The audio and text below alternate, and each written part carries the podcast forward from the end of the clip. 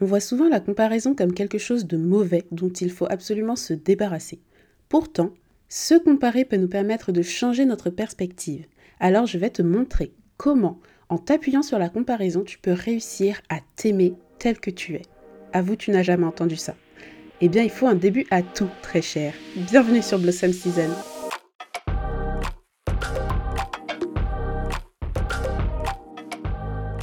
Blossom Season est le podcast qui t'aide à reprendre le pouvoir de ta vie pour marcher avec foi, confiance et puissance. Tu vas y découvrir comment expérimenter la plénitude de la grâce de Dieu en t'appropriant chaque promesse qu'il t'adresse dans sa parole. De la prise de conscience à l'action concrète, je te dévoile mes meilleurs conseils pour révéler ton plein potentiel.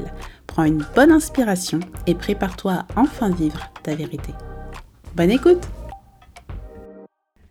Hey Bienvenue sur Blossom Season et bonjour à toi si tu es une habituée. Je suis trop contente de vous enregistrer cet épisode. Je suis super excitée parce que franchement, cet épisode, j'ai fait le script hier soir et j'ai trop trop hâte de vous le partager. Parce que même moi, des fois, je me suis dit, mais Megan, qu'est-ce que tu vas leur raconter? Et en réalité, je me dis, mais on voit souvent la comparaison comme quelque chose de mauvais, mais j'ai vraiment envie de te montrer à quel point ça peut être utile. Parce que finalement, Soyons honnêtes, la comparaison, c'est quelque chose que nous faisons naturellement. On ne peut pas se débarrasser de la comparaison, on en a besoin pour survivre. Tu as besoin d'observer ton environnement, d'observer la manière dont les autres agissent pour pouvoir te comparer et soit t'adapter, soit faire différemment, mais tu as besoin d'être dans la comparaison. En revanche, la comparaison malsaine est ce qui va te faire croire que tu n'es pas assez belle, pas assez intelligente, qui va te faire croire que ta valeur est moindre par rapport aux autres. Et, c'est de ça pardon, dont on va parler aujourd'hui. Et avant ça, je voulais te dire que planeur Devenir une femme selon son cœur va sortir la semaine prochaine. De quoi est-ce que je parle? Je suis en train de parler de l'outil parfait que je te prépare pour non seulement réussir à t'organiser au quotidien, mais aussi toute une partie de développement personnel et de motivation pour t'aider à comprendre et réaliser tes objectifs, ta vision de vie. Et ce qui différencie le plus ce planeur, c'est bien évidemment les études des femmes de la Bible que je suis en train de te préparer avec sueur, mais tu vas pouvoir découvrir les histoires des femmes de la Bible et comment t'appuyer sur leur histoire pour pouvoir développer ton propre caractère et devenir une femme selon le cœur de Dieu. J'ai fait gagner à certaines d'entre vous des études déjà et voici le premier retour que j'ai obtenu, c'était sur l'étude de la reine de Saba. Emma nous dit J'ai aimé ton point de vue dans l'étude et surtout l'esthétique et les questions de réflexion. Comme tu le dis si bien, la reine de Saba est une femme déterminée. C'est une étude qui nous pousse à faire réfléchir sur notre propre potentiel intérieur. Ce que tu as emmené est très complet, il n'y a rien à changer, c'est concis et ça emmène vraiment à réfléchir sans s'éparpiller sur notre propre valeur. J'ai beaucoup aimé. Merci Emma si tu passes par là. Vous avez donc un premier aperçu du premier retour que j'obtiens sur les études des femmes. Croyez-moi, il y en aura d'autres. Et si toi aussi tu as envie d'étudier l'histoire des femmes de la Bible, eh bien rendez-vous la semaine prochaine puisque ce sera la sortie officielle du planeur.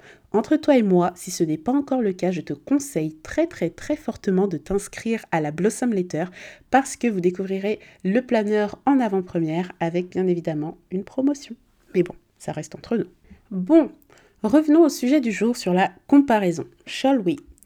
Alors, c'est parti et je commence avec une définition de la comparaison que j'ai trouvée sur Google qui nous dit c'est le fait d'envisager ensemble deux ou plusieurs objets de pensée pour en chercher les différences ou les ressemblances. Pourquoi est-ce que je voulais te donner cette définition-là? C'était pour te montrer que finalement, la comparaison, ce sont des données neutres. Ça va être des pensées que tu vas avoir, des réflexions, qui vont être pour toi des indicateurs, des repères, comme on le disait un peu plus tôt.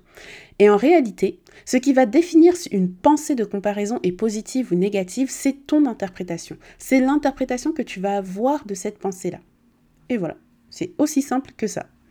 Bien sûr, quand on parle de comparaison, il y a beaucoup de choses qui entrent en jeu. C'est pas juste ta pensée de comparaison, et c'est aussi tout ce à quoi ça va te renvoyer. Donc par exemple, ça peut être tes blessures, tes peurs, tes difficultés.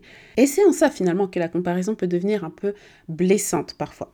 Je vais te prendre un exemple de ma propre vie. Je ne me trouvais jamais assez belle.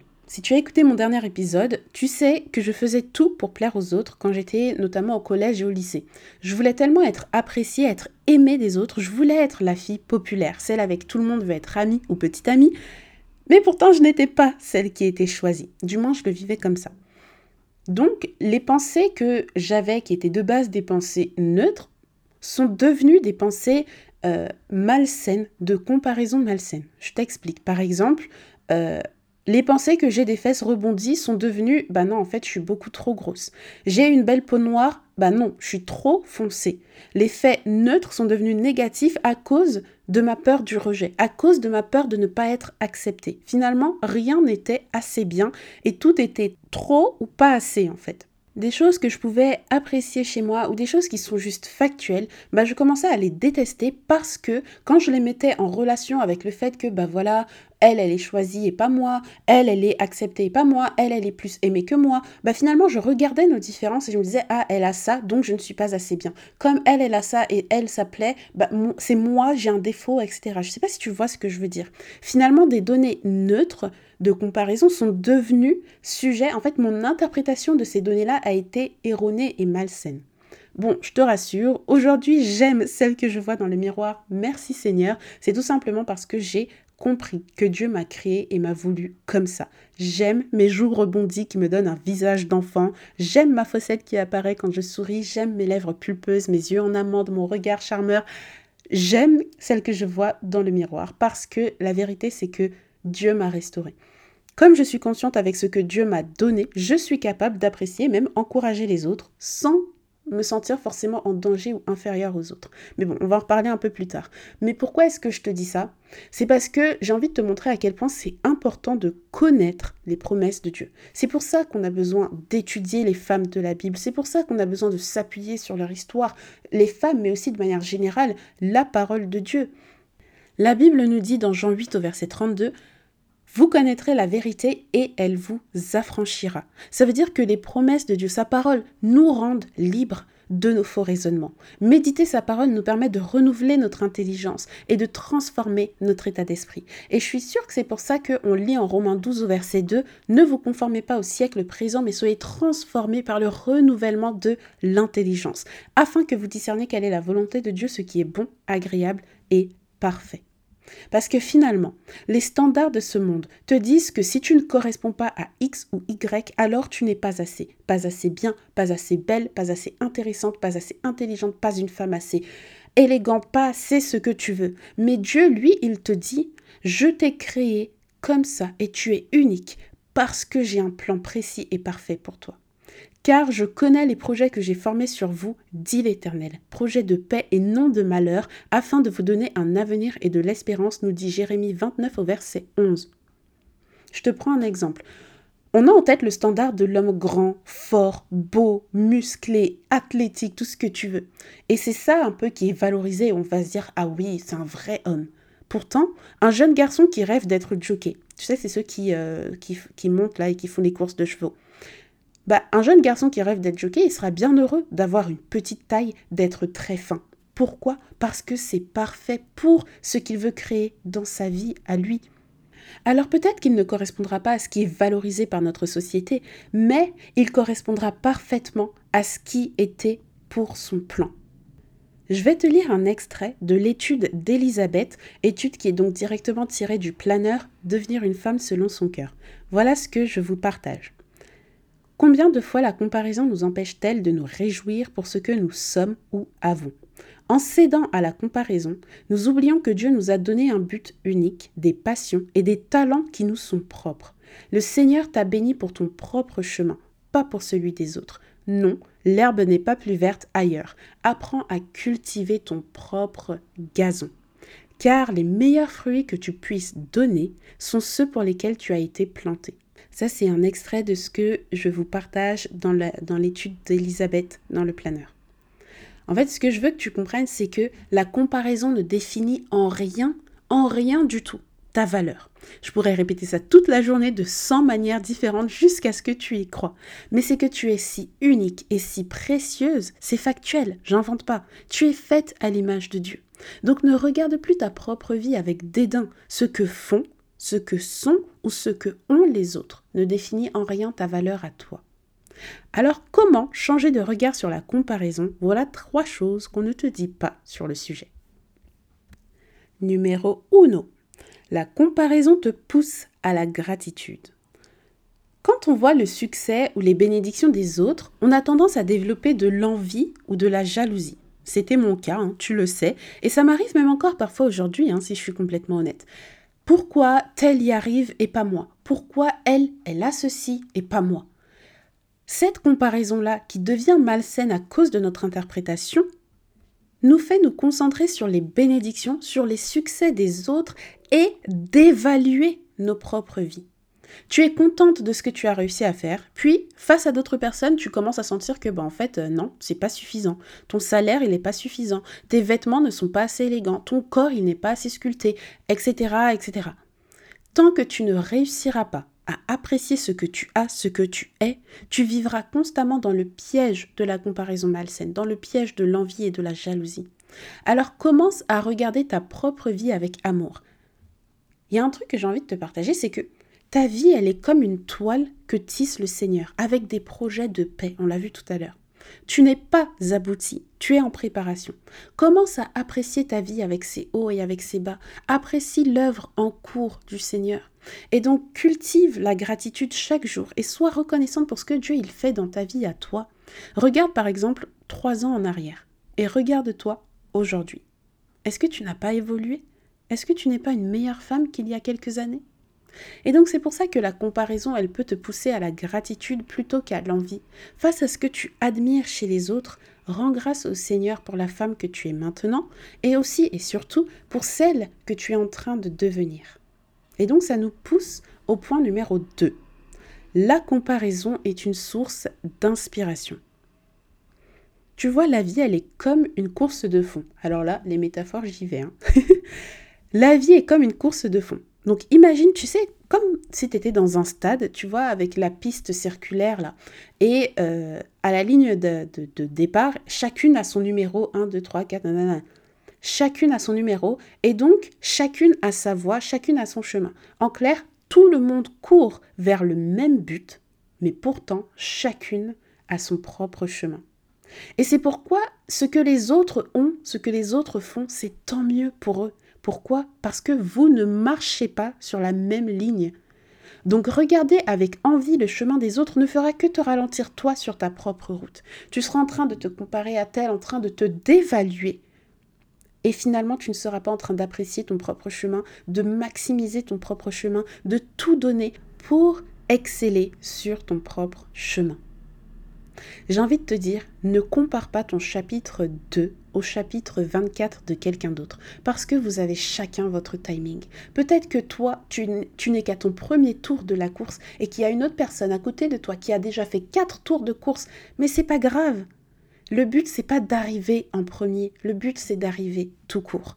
Tu n'as pas besoin d'être la première, c'est pas grave. Va à ton propre rythme. L'important, c'est d'avancer sur ton chemin, de persévérer dans la course de ta propre vie, de marcher dans le plan du Seigneur, dans ce qu'il a de beau pour toi. Et plus encore, pourquoi est-ce que je dis que la comparaison peut être une source d'inspiration? C'est que quand tu vois ce que les autres arrivent à faire, quand tu vois leur succès, tu peux espérer en te disant si c'est possible pour eux, c'est possible pour moi aussi. Et là, ça peut devenir des sujets de prière. Seigneur, tu as fait ça dans la vie de tel, alors je crois que tu peux le faire pour moi aussi. Et non pas te dire, mais pourquoi Seigneur tu fais ça pour elle et pas pour moi, c'est injuste. Te placer dans une position de victime, te placer dans une position où tu t'apitoies sur ton sort. Arrête d'être dans une attitude de manque, dans une attitude de peur. Mais plutôt choisis l'amour, choisis l'abondance, choisis d'avoir la foi. Car Dieu, il est si bon, il est riche en amour, qu'il peut nous bénir chacune en abondance. Mais je vais te dire, c'est seulement lorsque tu deviens confiante dans ton propre chemin que tu peux te réjouir de manière authentique pour les autres. C'est quand tu apprends à faire confiance à Dieu que tu lâches prise, que tu peux alors devenir sereine pour ta propre vie. Alors j'ai envie de te dire, sois la première à encourager les autres, à les motiver, à célébrer leur succès, à supporter leurs défaites. Parce que souviens-toi, le succès des autres ne signifie pas que tu as échoué. Vous ne courez pas sur la même course. Bon, vous courez sur la même course, mais pas sur la même ligne. T'as compris? Alors ma prière pour toi, c'est que les succès des autres t'inspirent et ne te découragent plus. Le troisième et dernier point, c'est que la comparaison renforce ton unicité. Je vais te dire une phrase, tu vas me dire, bon, tu vas le dire de toi-même dans ta tête, si tu y crois ou pas. Est-ce que tu crois vraiment que Dieu ne fait pas d'erreur Si Dieu ne fait pas d'erreur et que Dieu t'a créé, alors tu n'es pas une ratée. Tu n'es pas un cas désespéré. Tu n'es pas trop faible, trop moche, trop nul. Tu es son chef-d'œuvre. C'est comme ça qu'il te décrit. Tu as tout ce dont tu as besoin pour accomplir ta destinée à toi. Tu es suffisante, tu es assez, tu es forte, tu es exceptionnelle, tu es la lumière du monde, tu es la tête et non la queue. Et je ne dis pas ça pour juste te motiver, je te dis ça parce que c'est la vérité. Mais tant que tu n'y crois pas, ça n'aura pas d'effet dans ta vie, parce que c'est la foi qui active certaines bénédictions. Et ce que je veux te dire dans ce troisième point, pourquoi est-ce que la comparaison renforce ton unicité? C'est que quand la comparaison te révèle ce qu'il y a de différent en toi, eh bien souviens-toi que c'est la singularité que Dieu t'a donnée pour un but précis. Et donc en cela, la comparaison, elle renforce ton unicité. Elle renforce ce qui te rend exceptionnel. C'est ton don que Dieu t'a donné à toi spécifiquement pour accomplir son plan parfait pour ta vie. Si tu ne parviens pas à reconnaître ta valeur, tu la placeras dans le regard des autres. Et je t'ai raconté dans le dernier épisode comment ça a saboté mon adolescence de faire ça.